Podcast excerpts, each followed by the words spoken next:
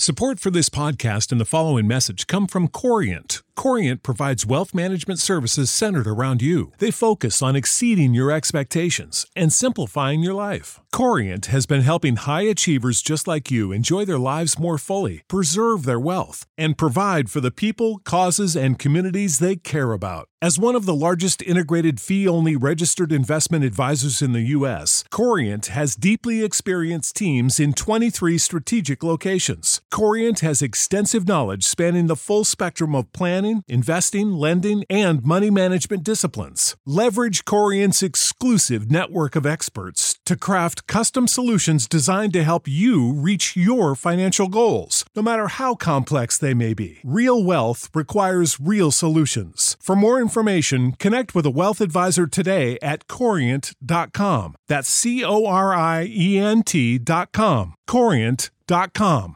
Sick of being upsold at gyms? My guy, you're currently a base member. For $90 more, I can upgrade you to our Shred membership. For 130 more, you'll be a Swole member. And for just $300 more, you'll reach Sweat Platinum. At Planet Fitness, you'll get energy without the upsell. Never pushy, always free fitness training and equipment for every workout. It's fitness that fits your budget. Join Planet Fitness for just $1 down and $10 a month. Cancel anytime. Deal ends Friday, May 10th. See Home Club for details.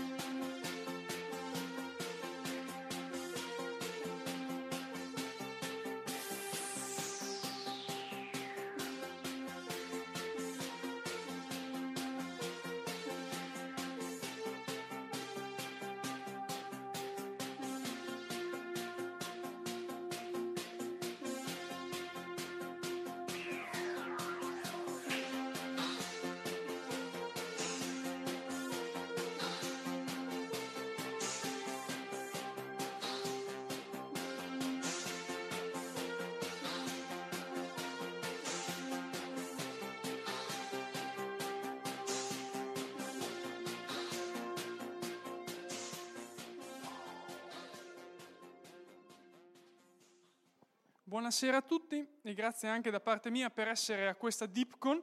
Eh, un infinito grazie a Flora eh, per continuare a mettere i miei interventi in scaletta, non rendendosi conto di quello che sta facendo, dandomi l'onore e l'onere di aprire questa convention di amici ormai di lunga data.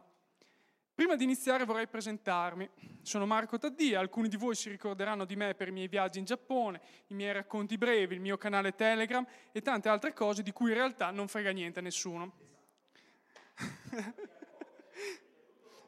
Quindi arriviamo subito all'intervento con un avviso importante. Quanto vedrete potrebbe cambiare radicalmente la vostra esistenza e la vostra percezione della vita umana. Non sto scherzando. Un effetto simile l'ho avuto prima, alla prima visione di un film poco più di 20 anni fa. Quel film era Star, Star Streak della Spasmo Video. Da sottolineare che quella era un'opera amatoriale, mentre in questo caso è un'opera prodotta e finanziata con capitali e che ha creato un ritorno economico non da poco, tanto che si è meritato pure un sequel.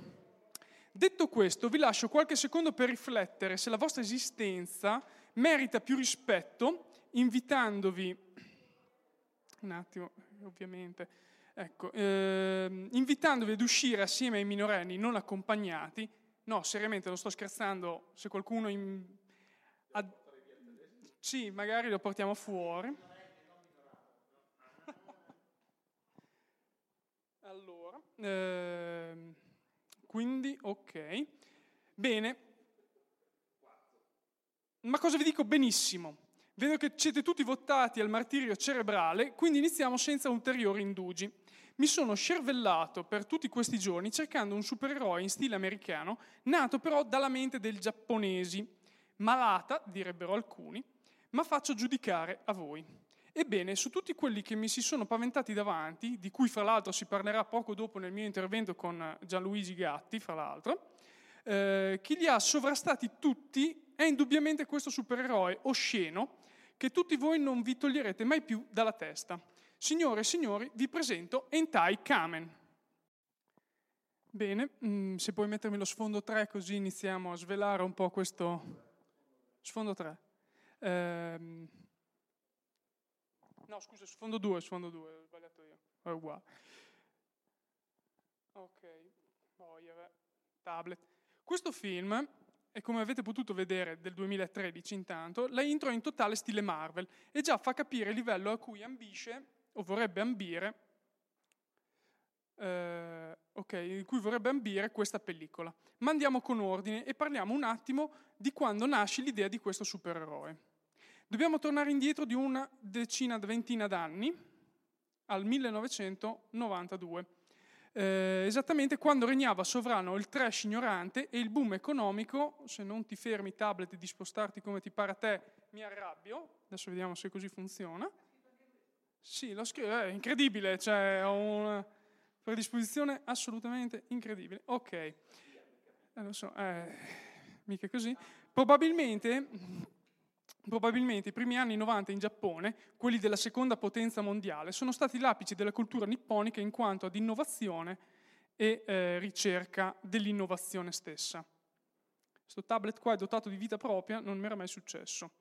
Comunque nasce questo manga, all'epoca nel 92, chiamato, la mia pronuncia giapponese sarà incredibile, Kyukyoko Hentai Kamen, in un remoto angolo eh, appunto del Giappone dalla testa di Keishu Ando, che dopo questo prodotto durato ben sei tankobon, sono quelle raccolte di sei fumetti di solito, non ha realizzato mai altro eclissandosi dalle scene fin quando non riemerge appunto nel 2013 per realizzare questo film.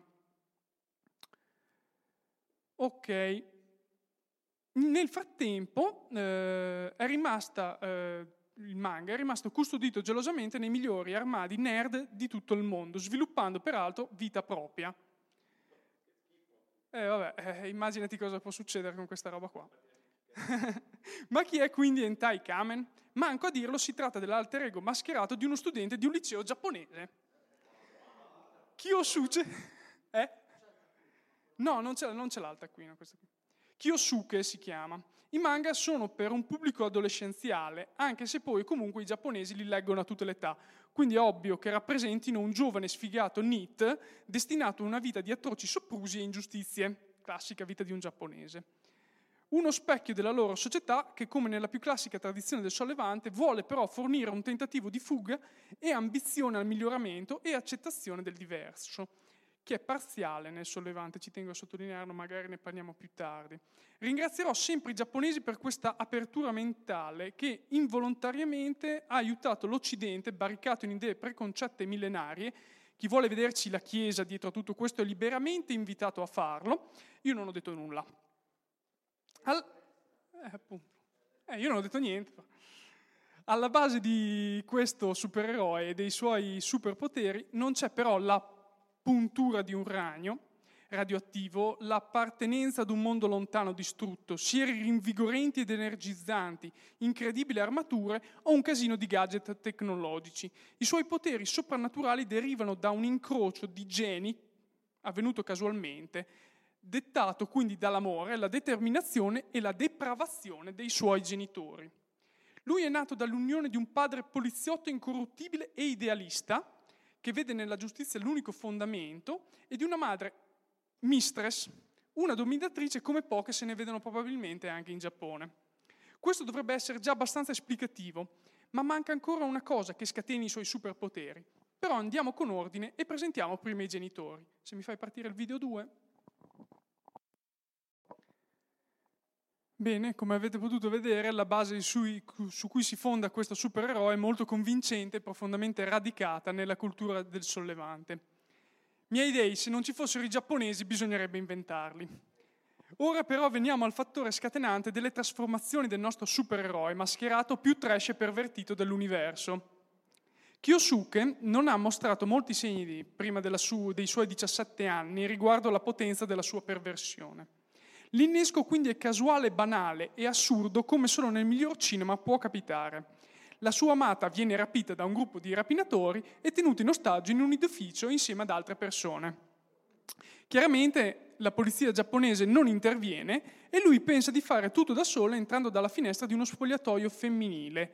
Viene scoperto da un rapinatore che però riesce a stordire, essendo uno judoka, e rendere inoffensivo.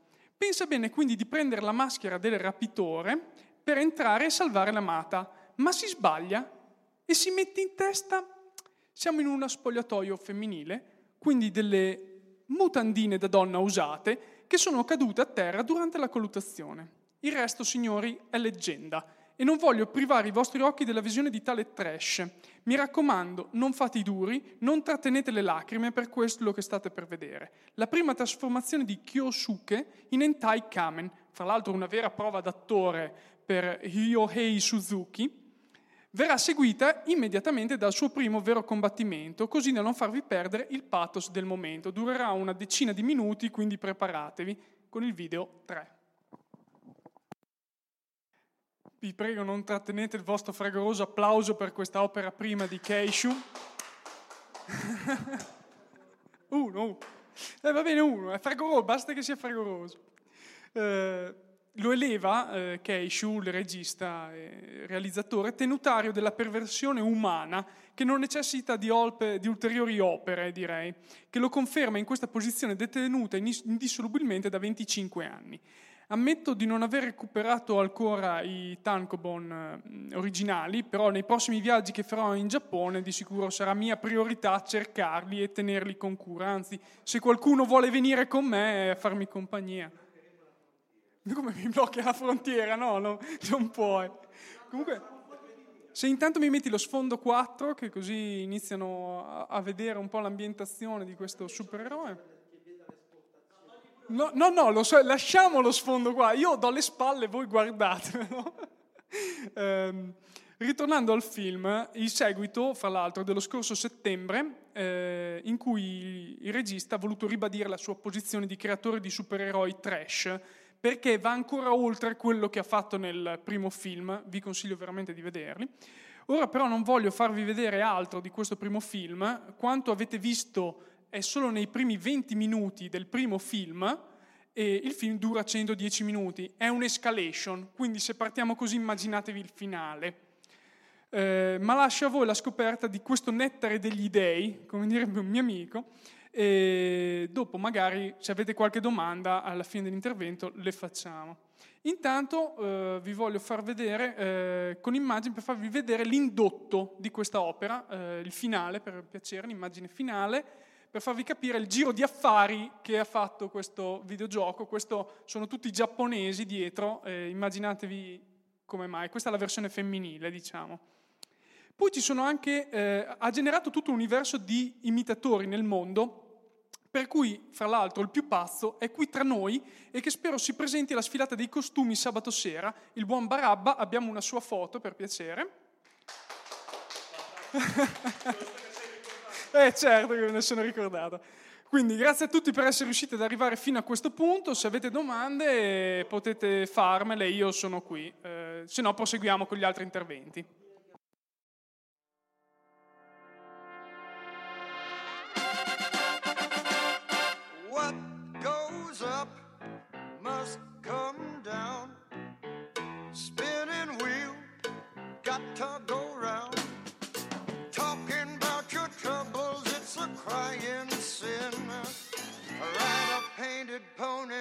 The spinning wheel spin.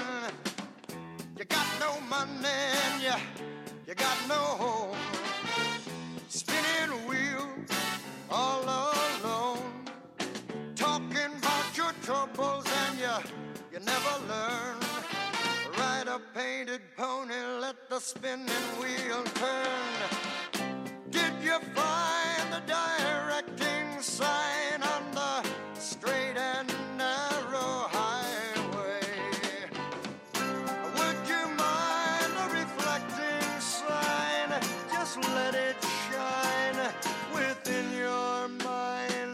and show you the colors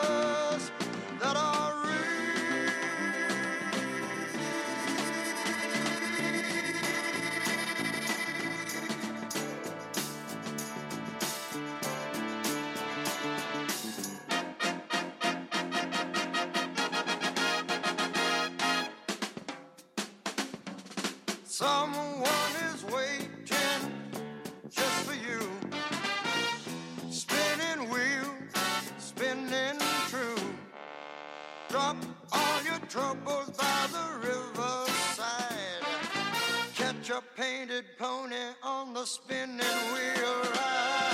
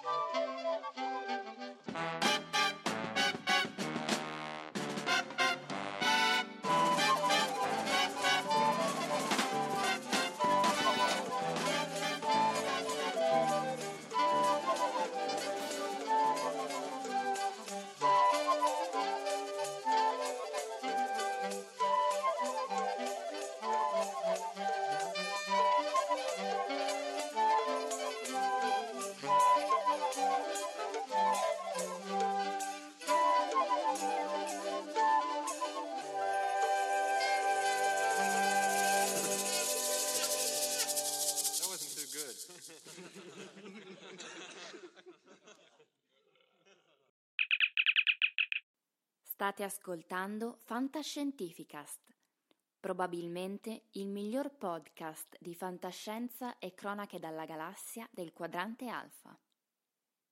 www.fantascientificast.it Email redazione chiocciolafantascientificast.it Mi dispiace. Prego, inizia tu perché è stata tua l'idea. Ok, giustamente in questo caso l'idea è stata mia di fare questa eh, piccola diciamo, discussione sui supereroi più sconosciuti. Ne ho già presentato uno in Taikamen e giustamente eh, mi sembrava il caso presentarne anche degli altri. Diciamo dalla stessa area, perché poi vengono sempre tutti dall'area pacifica, non so come mai c'è stato questo, questo aggancio. Quel- quello che ha detto lui inizialmente è stato la morchia della morchia, la roba più strana. Ok. Sì, esatto. Stranamente, eh, almeno nel mio caso, è venuta tutta da lì quella che ho trovato. Quindi eh, inizio da, mh, dalla storia proprio dei supereroi giapponesi. Eh, c'è un'immagine che eh, si dovrebbe chiamare GK eh, Telefilm. Se- Telefilm, ok. Eh, questo qui eh, parliamo eh, della fine. Lambretta? Eh? Capitan Sì, Lambretta. eh, Capitan Lambretta, sì.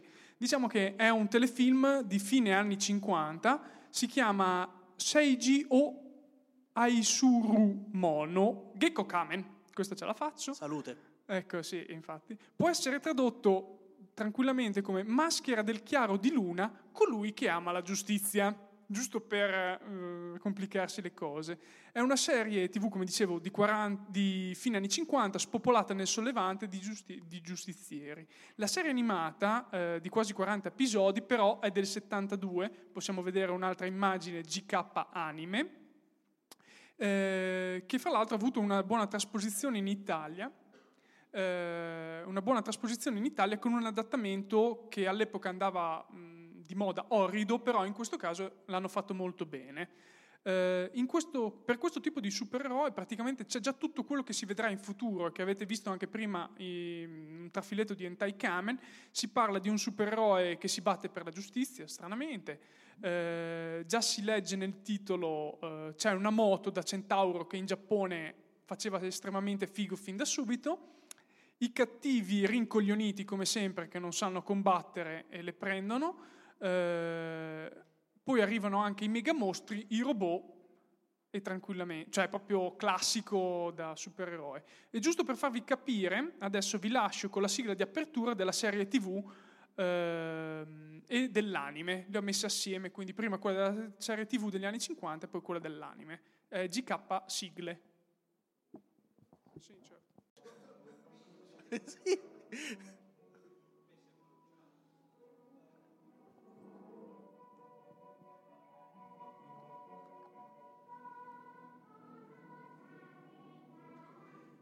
Poi dici perché c'erano tanti suicidi in Giappone? Mm.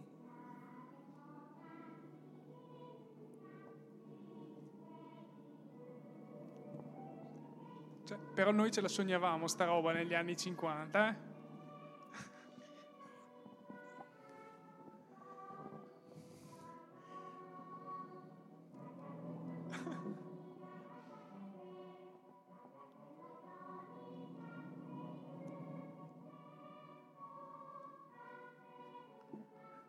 C'è anche lo speciale contro i, i soliti ignoti? Può darsi. Comunque è quasi finita questa sigla qua. Sì.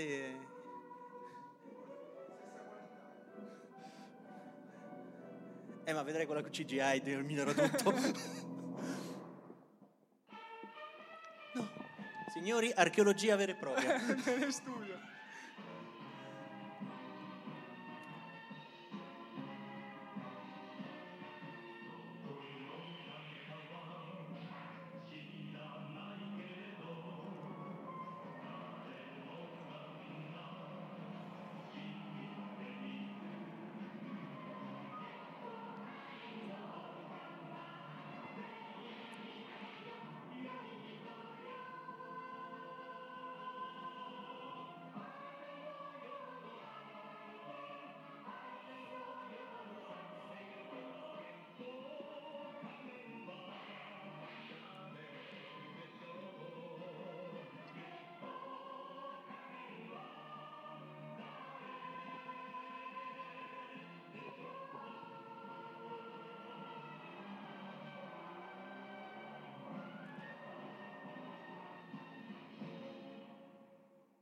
Mi viene in mente solamente Ferretti, la monnezza. La monnezza. Sì, sì. Esatto, sempre Sì. immobile così. Ma è normale, in, in quel periodo dell'animazione giapponese Era- avevano sempre... Sì, e poi riciclavano le stesse scene in continuazione, rispacciandole per Hai voglia di dire Anne eh. Barbera che avevano gli stessi fondali che passavano tre o quattro volte, È vero, è vero. qui era anche peggio. Allora, Sì. come d'accordo con il buon Taddia, abbiamo deciso di... Lui mi sfidava con un po' di, spaz- eh, di supereroi e io gli rispondevo con qualcosa dall'altra parte dell'Atlantico. Eh, 01, il primo- la prima immagine. Qui abbiamo Quality Comics, The Red Bee, 1940. Il supereroe, supereroe, il vigilante che combatte il, clinico, il, il, ehm, crimine con le api ammaestrate. Di giorno è un normalissimo procuratore distrettuale, di notte combatte il crimine con le sue api ammaestrate, di cui una che abita nella sua cintura di nome Michael. Poi vi, vi chiedete perché partivano in guerra. Il bello è che questo è uno dei pochi supereroi, perché la, quali, la Quality venne comp- comprata in seguito da DC Comics, questo è uno dei pochi che non è tornato. è un peccato, un peccato. eh. perché. No, per me è un peccato, perché... No, in effetti è stato recuperato in seguito, la 02, grazie. Sì. Eh sì, è uguale, è vero. Questa è la pronipote. Inizialmente con un'armatura da insetto, in seguito un ibrido, il- la sua testata credo che sia durata tre numeri in tutto. Interessante. Cioè, proprio- Sì. Eh? Vabbè, Smallville Sì, ce n'era di me. Eh, vabbè. Cioè. Smallville non è da città, cioè... E non essendo contento, Sì. visto che mi sono beccato pure la motocicletta, la 03 Kid Eternity. Questo ragazzo, morto 75 anni prima del suo tempo, viene resuscitato da un non ben conosciuto ufficio. Cioè, 75 anni, anni prima, Ah, ok. decidono che per 75 anni lui dovrà difendere il bene, Sì. evocando a casaccio, come dice lui, pronunciando il termine eternity, evoca personaggi Morti. storici e dalla fiction. Eh? Sì. No, questa- questa- questo è bello, questo, questa- questo lo volevo vedere. Tra l'altro accompagnato da Mr. Keeper, che è quell'individuo, quello che ha sbagliato, che ha sbagliato, praticamente lui è morto durante, eh, durante la seconda guerra mondiale perché il peschereccio di suo nonno è stato affondato da un U-Boot. Non doveva morire e gli hanno restituito questo 75 anni, dice no, ti, res- ti resuscito, no. 75 anni stai alle mie dipendenze a fare l'eroe in giro. E questo era, era molto famoso negli anni 40. Il dramma è che poi è stato pure ripescato dalla No. Vertigo Comics in seguito Ah, ed è Vertigo. diventato 03. Zero qua. No, è 04. Questo. DC Comics, ver- divisione Vertigo. Questo è Kid Eternity adesso. Non ho parole. Eh, manco io, perché ho letto un paio di cose sue e oggettivamente... Mm? Cintura, dire cintura. Lui ha il potere di evocare personaggi storici da qualsiasi epoca e personaggi mitologici o immaginari. No, c'è il cattivo e fa, ah, c'è una sua avventura in cui evoca George Washington. E Washington arriva e prende ad accettare il, te- il tizio. Sì. No, volendo il concept originale si potrebbe risfruttare in tantissimi modi attualmente. Peccato che negli anni 90 è diventato questo poi, in cui lui ha avuto un, tutto un passato tragico, porta gli occhiali perché gli hanno cavato gli occhi, eh, c'è tutto un seghe mentale anni 90 fondamentalmente. E vol- no, eh, prego. Ah, Vediamo un po' come eh, rispondi a- Ritorno subito io, così. Io non ho una, sfilt- una sfila nutrita come hai te, eh, quindi... No, non- solamente 43 pagine. Eh, infatti, cioè io a un certo punto mi fermo perché mi dovrò arrendere, ho già capito. Comunque passiamo a eh, cosiddetto, eh, mm, successivamente, lo sfondo per piacere KK Anime 1. Ma numeraieli per rendergli le no, cose più facili, fatto, no? Eh? mm, Che chiaramente io ho fatto le cose... Ecco. Questa Esatto. faccia non mi è nuova. Eh, non ti è nuova, la faccia soprattutto, vero? Eh, perché tu stai che, che In risposta a Gecko Kamen, comunque, negli anni 70 si smobilitò addirittura Gonagai. Cioè, questo qui è di Gonagai. Eh, Marco, Sì, lo so. Ganagai faceva pornazzi prima di Lo fare so, il disegnatore però, eh, effettivo, dai. Comunque, diamogli una parvenza di... eh, Lo dice lui, lo so, campava con i vabbè. pornazzi. Eh, vabbè. Quindi ha tirato fuori eh, una protagonista che comunque si, si posiziona in un anime Ecchi. Si posiziona, eh, se- notate la scelta delle parole, eh, sarebbe un erotico comico, quindi non Ah, è sarebbe? un hentai, sarebbe, sì, sarebbe. Se a qualcuno fosse venuto il dubbio, Sì, non è, non è proprio pornografico, un gradino prima. Esatto, sì. Ebbene sì, eh, dimenticatevi quanto vi ho detto prima su Entai Kamen eh, e applaudite questo- questa nostra nuova eroina. Eh, ok, eh, salta fuori così che la studentessa supereroina che si batte per salvare le compagne dai maledetti maschi che ne approfittano infastidendole a scuola, quindi tutte quelle cose lì. Eh, la vena comica erotica è palese, eh, lei nuda combatte eh, in- le avversità. Sinceramente non sono riuscito a vedere più di tanto perché eri distratto. ero distratto, sì. Eh, vediamo anche KK Anime 2, giusto per... Lei ce l'adoro. Se, se in Taikamen si lanciava con la sua pioggia dorata, diciamo lei con un'altra parte. Non andare senza oltre, niente. non andare oltre. Ci sono dei minori in sala, no, credo. No, ho chiesto sono, prima di uscire. Perché Ah, ok. Ho chiesto prima. Allora, voi vi rendete conto che in questi anni 70 i giapponesi, eh, da noi c'erano le commedie italiane con Lino Banfi, Alvaro Vitali e la Fenech. Quindi capite che siamo molto simili in realtà ai giapponesi. Cioè No, gli diamo certo una pista, vuoi mettere, dai. Eh. Ti fa- allora, oh, Keiko Kamen, fra l'altro, proprio perché è femminile, ha avuto incredibili eh, seguiti, tantissimi, soprattutto in ambito un po' meno soft porn. va? Non ci credevo. non l'avresti mai detto. Ehm, è entrato proprio sull'entai e fra l'altro nei primi anni 90 è arrivato un- uno dei tanti film, ce ne sono stati tanti, vi faccio vedere un rapido trailer, giusto per farvi capire, KK trailer.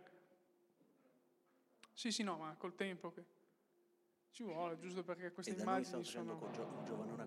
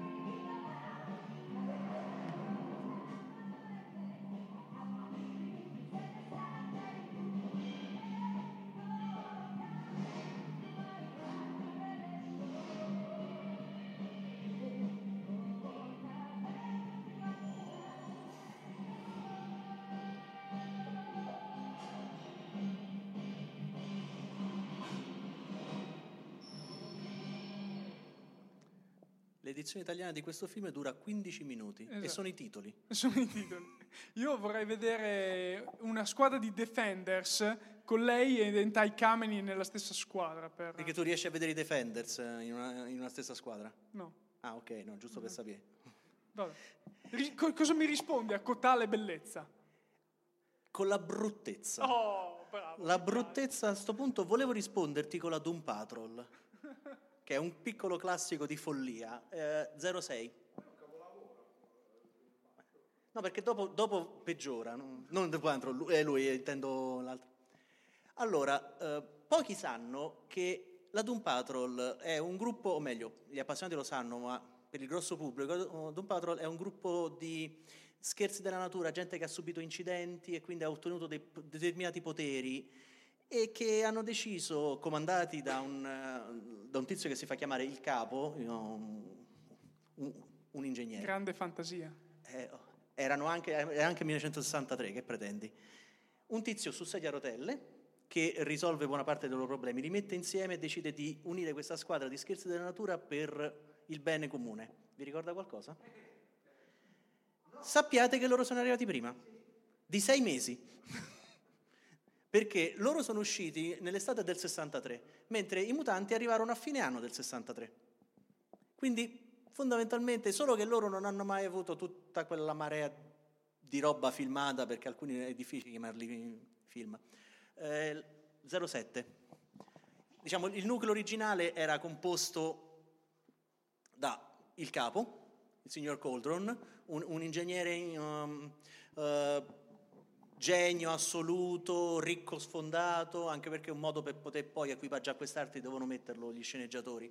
E poi c'è tutta una serie di bizzarri individui, fra cui eh, eh, Ela- ehm, El- aspetta, non mi ricordo mai. Elastic Girl. Sì, il nome l'hanno usato prima loro. Mi ricorda qualcosa. Eh, sono arrivati prima loro, sempre nel 1963, ricordatelo. Sì, e sì. poi e tecnicamente loro appartengono alla Warner, non appartengono alla Disney. Ah, no? quindi eh, la DC Comics è una, div- è una divisione della Disney. Eh, ex attrice che per un problema con delle emissioni vulcaniche durante delle riprese in, ehm, in- in un punto dell'Africa non ben si è sciolta? identificato, no, è iniziata a ingrandirsi. Ah, Solo che, sai, l'attrice che ti sfonda il set eh, semplicemente quando dice una cosa può succedere.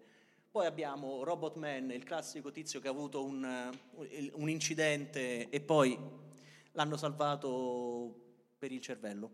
Nel senso, c'è rimasto solamente quello. ah ok. E sempre l'ha inventato il signor Coldron eh, lì in fondo. mi, mi ricorda qualcuno sulla sedia a rotelle.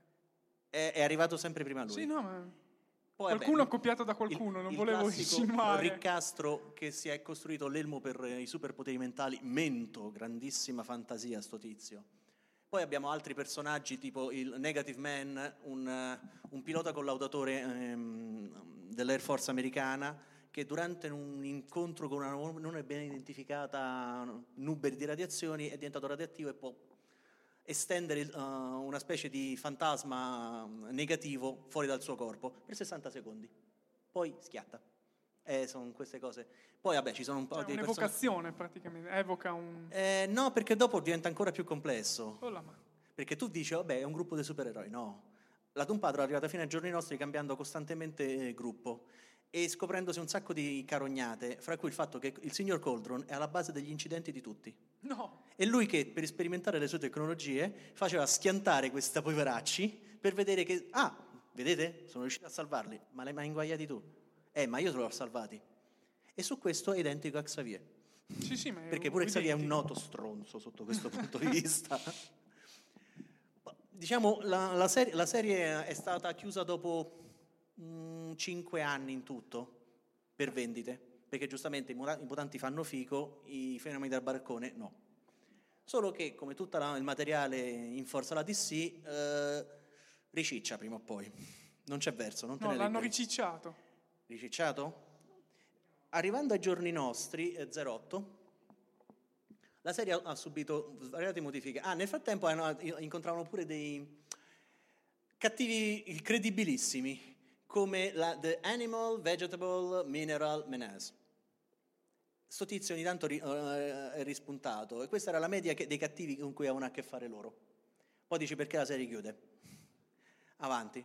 Poi fino a- agli, agli anni 80 in cui Morrison prese la, la serie e da lì divenne, mm, o meglio, oh, con fortuna alterne chiuso più, più di una volta e alla fine eh, recuperando i personaggi originali idearono questa, questa nuova versione con, eh, introducendo nuovi, nuovi mm, scherzi, de- scherzi della natura, fra cui Jane la pazza, che è quella tizia col- con, la- con l'aria felice al centro, che è una, mh, mettiamo, immaginate eh, il personaggio con eh, più turbe mentali e personalità scisse che vi possa venire in mente in questo momento.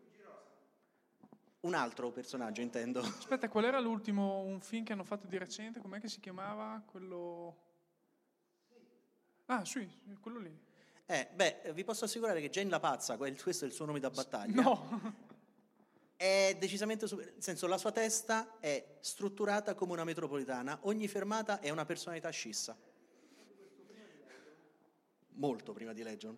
Questa è, uh, la gestione Morrison de- della Doom Patrol degli, degli anni, a metà anni 80 e contiene delle pelle di- uh, perle di eh, scrittura surreale eccezionale, perché praticamente loro non hanno a che fare con cattivi normali.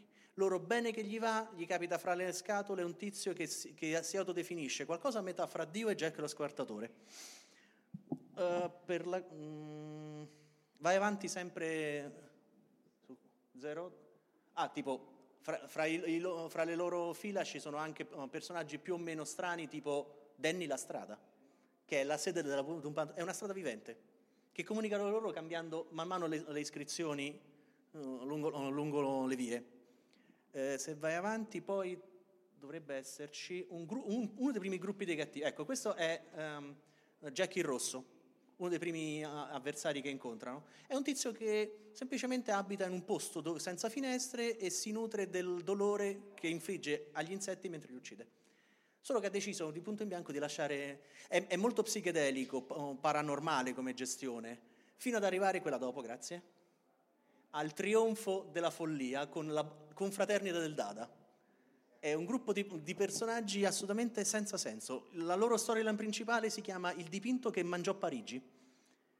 Fondamentalmente, mentalmente, Mr. Lee è, un- è stato sottoposto a una serie di torture in camera bianca, deprivazione sensoriale, alla fine è diventato un uomo astratto, al, al limite del comple- completo della follia. E ha radunato questo gruppo di, di signori, fra cui la sonnambula, una, una- una donna super forte finché dorme.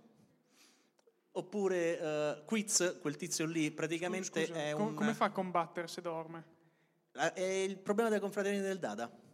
Nel senso, se da una parte c'è la Doom Patrol, che sono dei fenomeni da baraccone fondamentalmente, questi sono anche peggio. Ti ho detto, il loro piano è ritrovare un antico di- dipinto in grado di divorare una città, e lo ha fatto, Allora, nella storia Parigi viene mangiata, il tutto per evocare il quinto cavaliere dell'Apocalisse, l'oblio. Mm?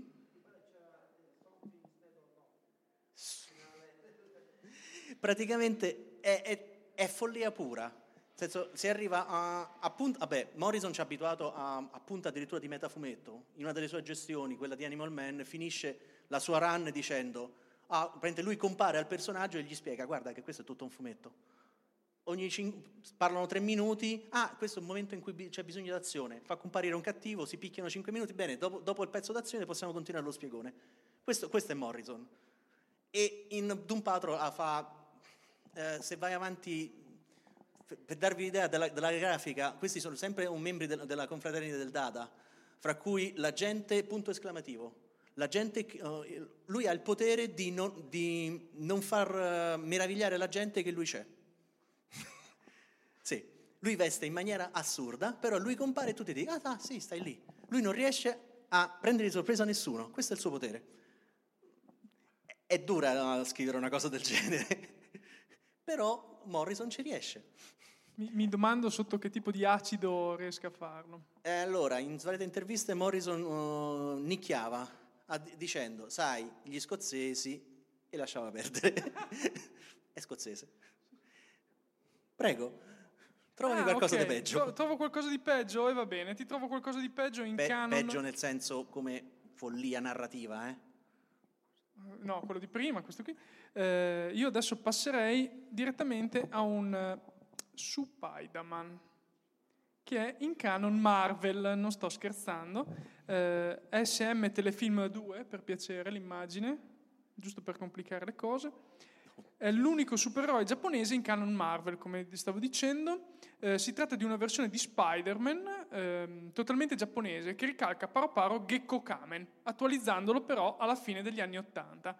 Quindi praticamente ehm, è una rivisitazione del personaggio di prima che avete visto di Gekko Kamen, dove c'è il ragazzino imbra- imbranato e complessato.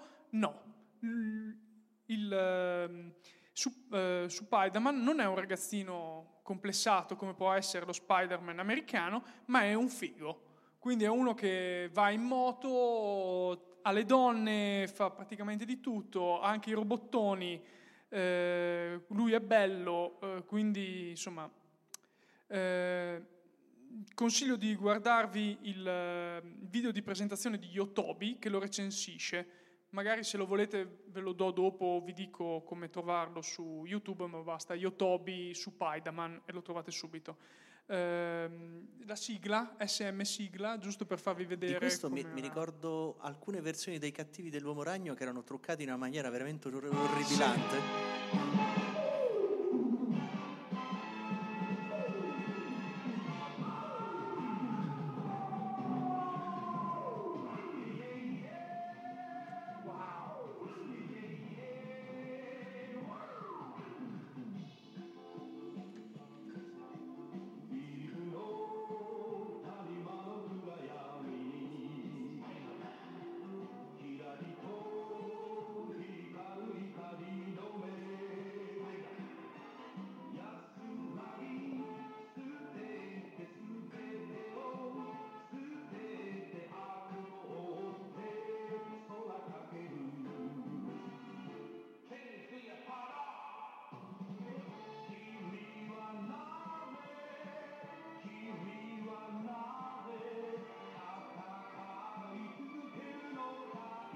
dette robottone non poteva mancare.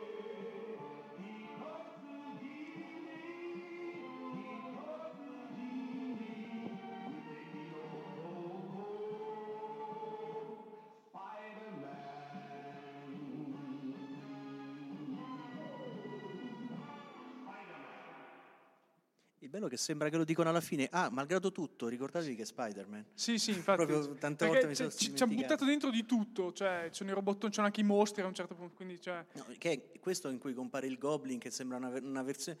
Il, il peggior com- cosplayer. eh, Sì, è viene in mente, inguardabile. No, ma tutti, adesso non li ha fatti vedere molto, ma tutti i nemici sono delle cose inguardabili come cosplay, cioè gli ha messo un, buttato un costume addosso e mandati Sì, in scena, quindi è veramente inguardabile da quel punto di vista lì.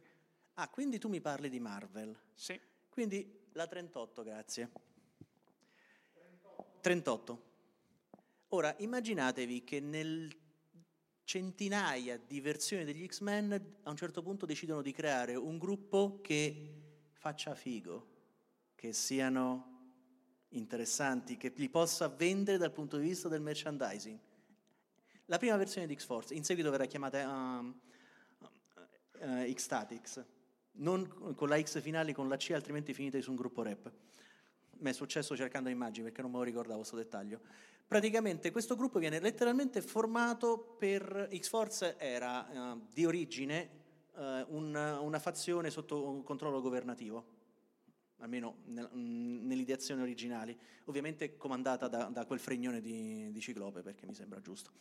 Poi negli anni è stata modificata, alla fine eh, praticamente eh, loro, um, sotto, uh, X-Force non è mai stato protetto in nessun modo in ambito, in ambito Marvel di ambientazione, cioè nessuno aveva mai rivendicato il termine, quindi loro che non sono legati in nessun modo con Xavier e compagnia decidono di, di formare questo gruppo di mutanti che faccia fico possa essere venduto ai giornali nei pettegolezzi. E quindi abbiamo oh, il loro capo che è un mutante dal potere eccezionale, vomita. abbiamo un fluido vivente, un, l'anarchico, un canadese dal, sorri- dal sudore eh, acido e può spruzzarlo addosso. Mi sembra giusto. Un altro franco-canadese, la Nuit, il, lui ha poteri eccezionali finché rimane al buio. Poi se c'è la luce... Eh. Perde i poteri. Poi abbiamo un'altra, lei è, mm, non mi ricordo esattamente perché sono talmente... Lei è um, Jin Jin, si chiama, è gioco di parole. Lei genera grandissima energia finché beve come una spugna. È, co- è come i robot dei Futurama fondamentalmente. Sì, eh, infatti stavo pensando a quello. E poi abbiamo Dead Girl. È morta? acquista i suoi poteri dopo la morte.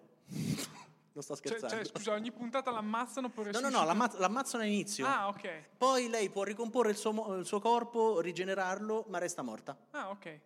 Interessante. E ovviamente uh, l'ariete. Chissà che potere avrà. Non so, sfondare le porte. Alex. Ovvia- non è che si chiama Alex? No, calma. La serie è abbastanza pessima, ma non a quei livelli. Eh, mi va... 39 dovrebbe essere, se c'è perché mi sa che l'ho saltata.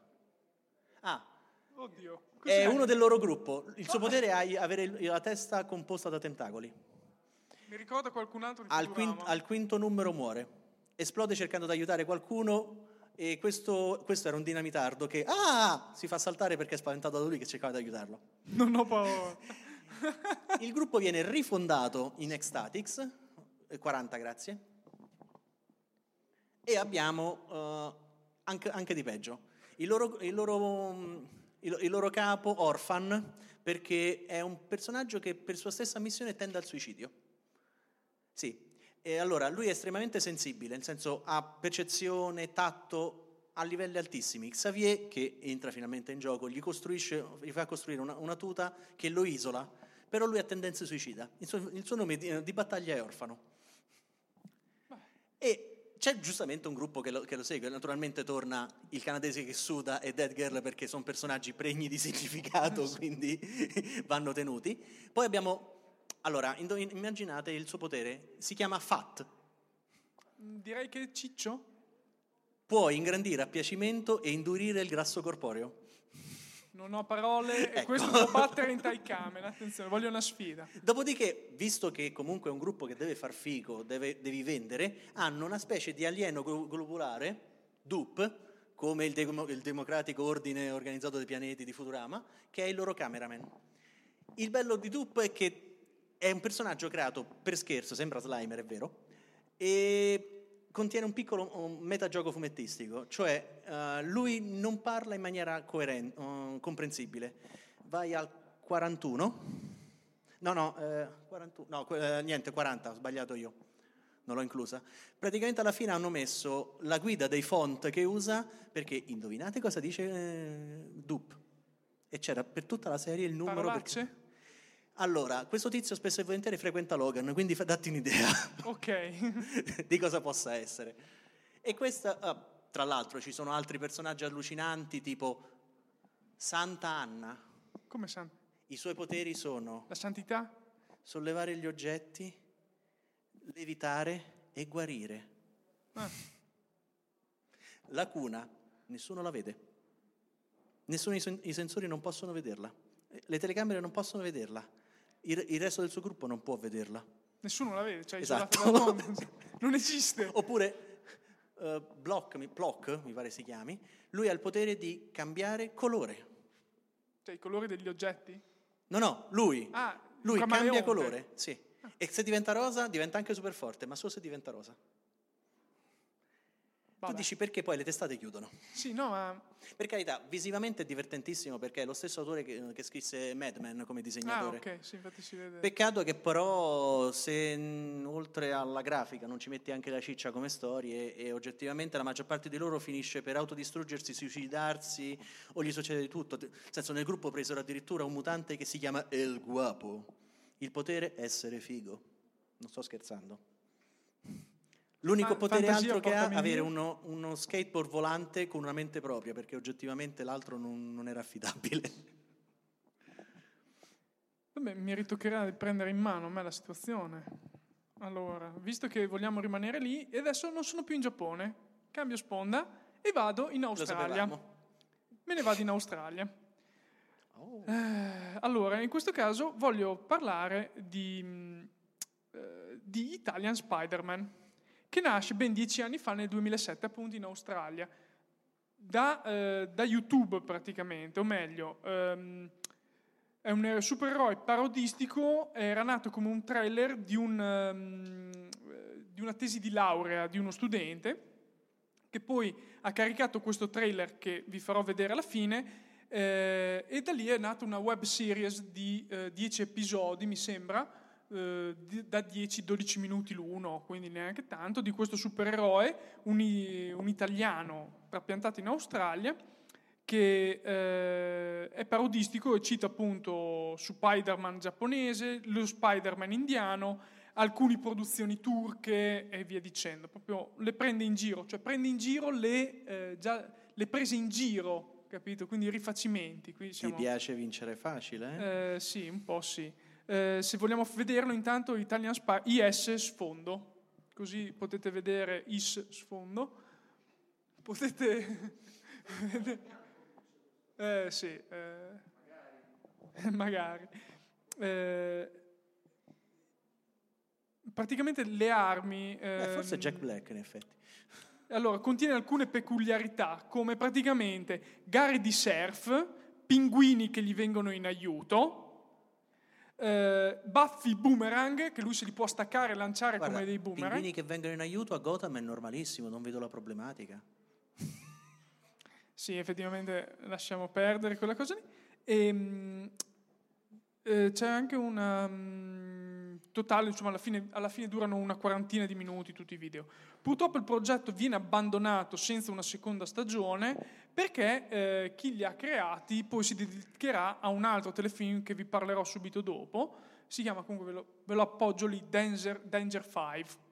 Non so se purtroppo non è arrivato. Comunque adesso vi lascio al trailer di Italian Spider-Man che è IS Trailer, così vi rendete conto di cos'è. È ambientato negli anni 70, molto parodistico in quell'ambito lì, quindi ri- ricreano gli anni 70, però siamo alla metà degli anni 2000.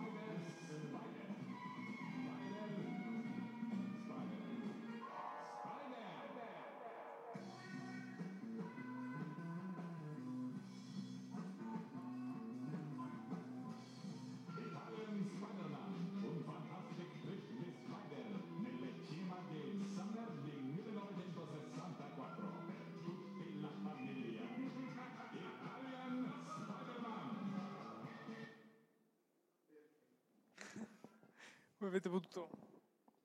Diciamo che si descrive da solo questo trailer. Il dramma è che ci ho visto un po' di gente che conosco. Anche assente. Non faccio cognomi. Allora, allora se, la metti su questo piano, mm, immagine 35.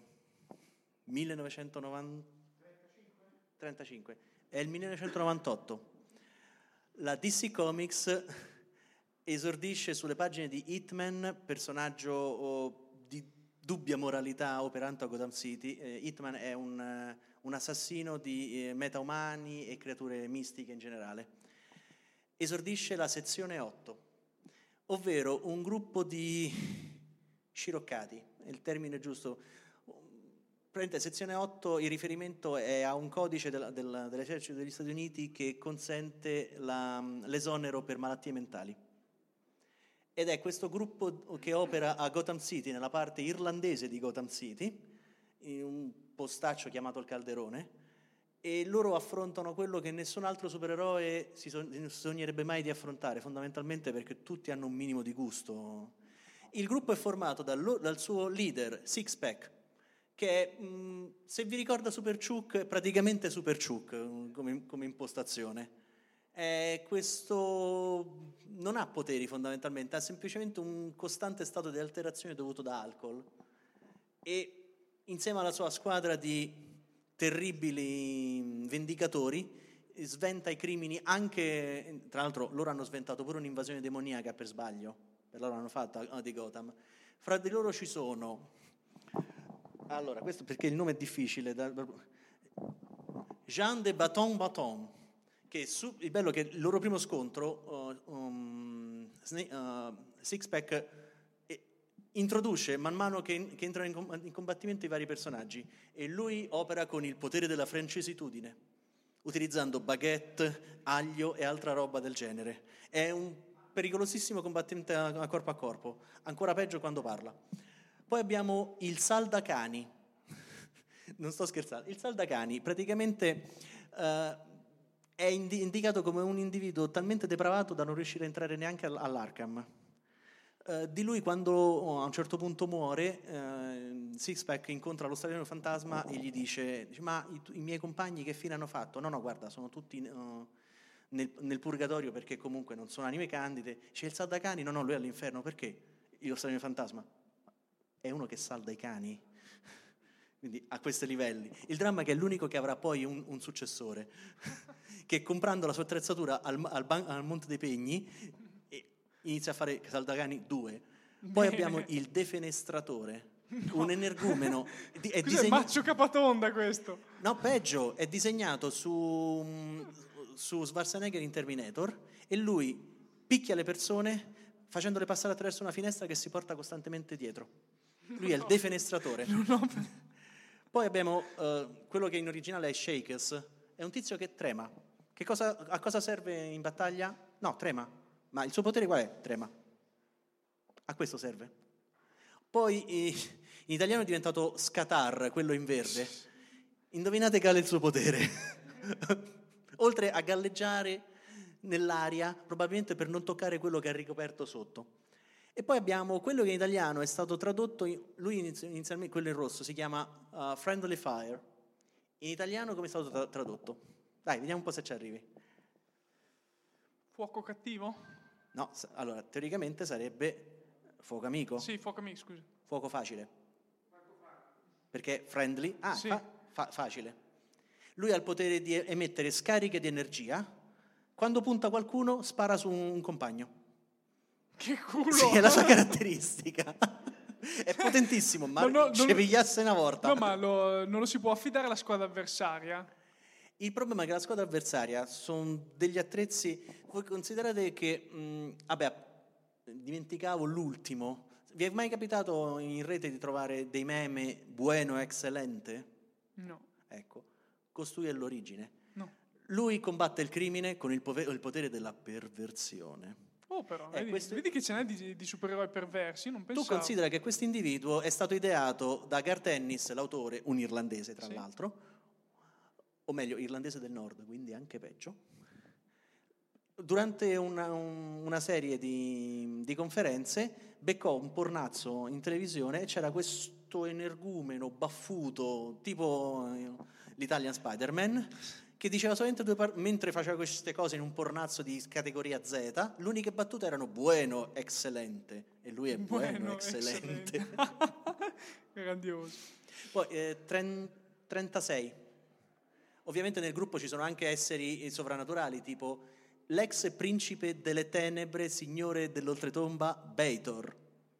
Semplicemente perché Lucifero se n'era andato ai- Sì. al seguito di una storia con, eh, legata alla, alla produzione di Sandman e il posto è rimasto vacante. Questo essere di Ma infima perché fa lo categoria... spazzino? No, qui sta in un bar sulla Ah. terra che ha deciso di aiutare. Non ha nessun potere in particolare, se non quello di gridare alla gente Beitor! Io sono Beitor! Finché, finché trovi quelli che ti dicono io sono Groot va bene, ma questa è una vera rottura di scatole. Ovviamente, morti i personaggi principali, il gruppo ha anche dei sostituti. 37. Le nuove leve. The Grappler, un tizio che viene descritto come un individuo con, con, un, un, un, un rampino e che non fa niente di particolare se non ammorbarti ricordandoti che lui ha una, un, un, Un uncino? Sì. Ok.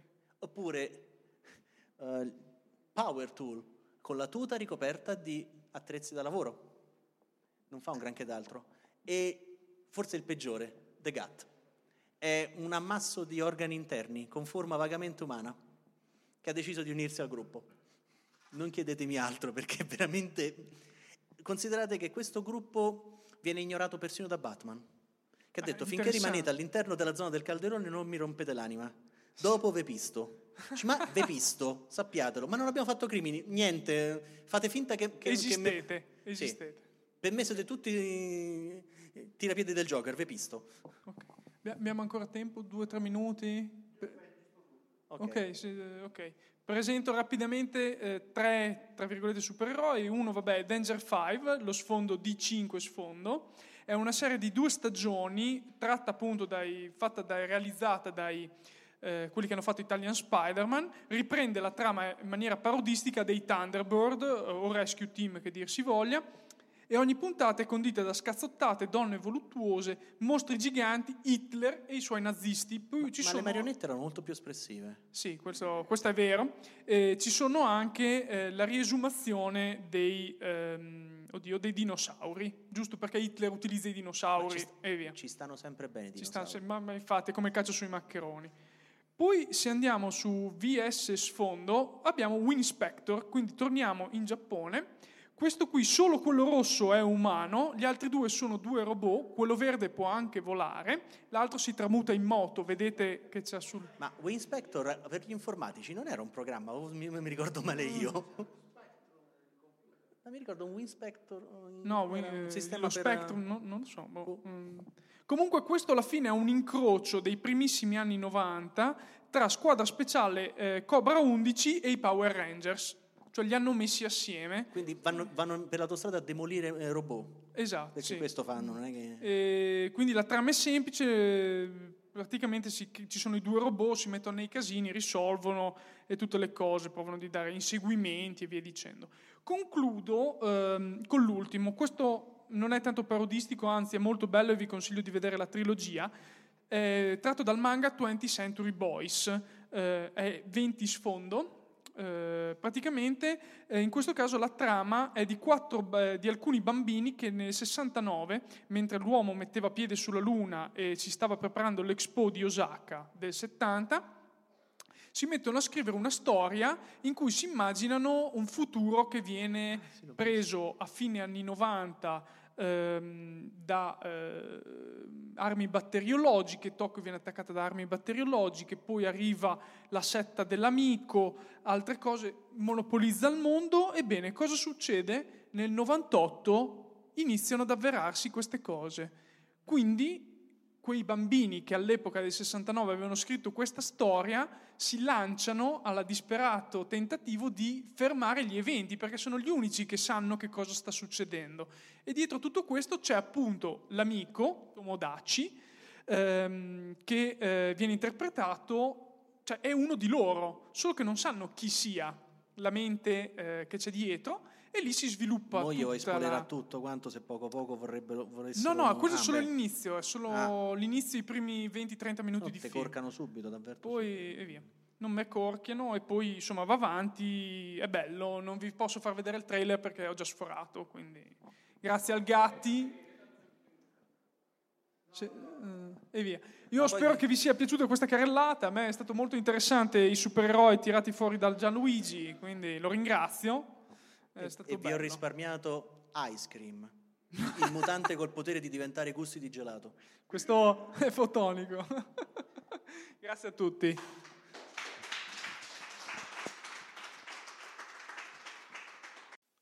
Avete ascoltato Fantascientificast, podcast di fantascienza e cronache dalla galassia.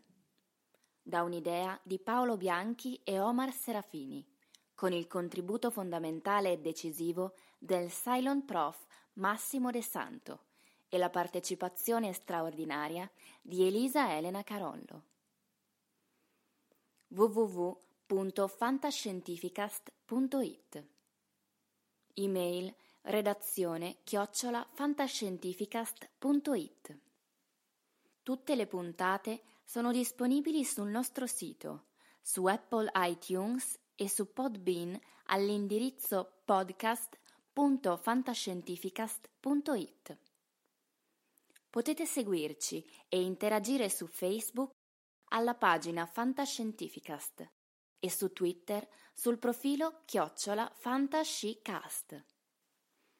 Se volete, potete lasciarci una valutazione a 5 stelle su Apple iTunes e sostenerci con Patreon tramite l'apposito bottone sul nostro sito, oppure visitando la nostra pagina Patreon www.patreon.com slash fantascientificast. Nessun byte e nessun tribolo sono stati maltrattati durante la produzione di questo podcast. L'equipaggio di Fantascientificast vi augura lunga vita e prosperità e vi dà appuntamento alla prossima puntata lungo la rotta di Kessel. Settimo simbolo inserito nel computer. Blocco 1 pronto. Blocco 1 posizionato. Potenza erogata 23%.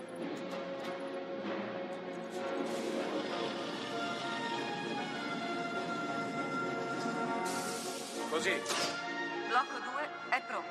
attivato. Blocco 2 posizionato. Siamo al 35%. Arme rosse, evacuare l'area intorno allo Stargate. Liberate l'area, torniamo da voi, chiudo le porte. Andiamo, sbrigatevi. C'era quello sotto la grande pietra. Sì, mio padre lo trovò nel 1928. È fatto di un minerale che non si trova sulla Terra. Blocco 5 posizionato. 75%. Blocco 6 pronto. Blocco 6 posizionato. Non eravamo mai riusciti ad andare oltre nella sequenza.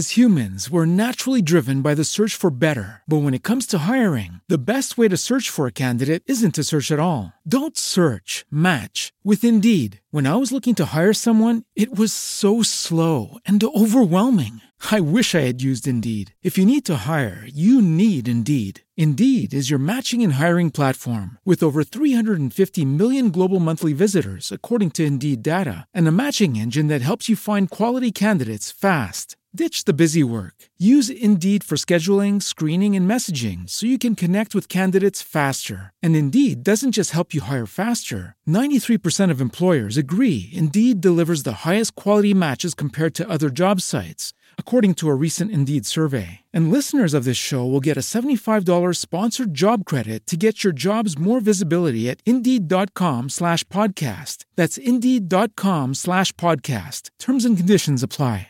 Sick of being upsold at gyms? My guy, you're currently a base member. For $90 more, I can upgrade you to our Shred membership. For $130 more, you'll be a Swole member. And for just $300 more, you'll reach Sweat Platinum. At Planet Fitness, you'll get energy without the upsell. Never pushy, always free fitness training and equipment for every workout. It's fitness that fits your budget. Join Planet Fitness for just $1 down and $10 a month. Cancel anytime. Deal ends Friday, May 10th. See Home Club for details.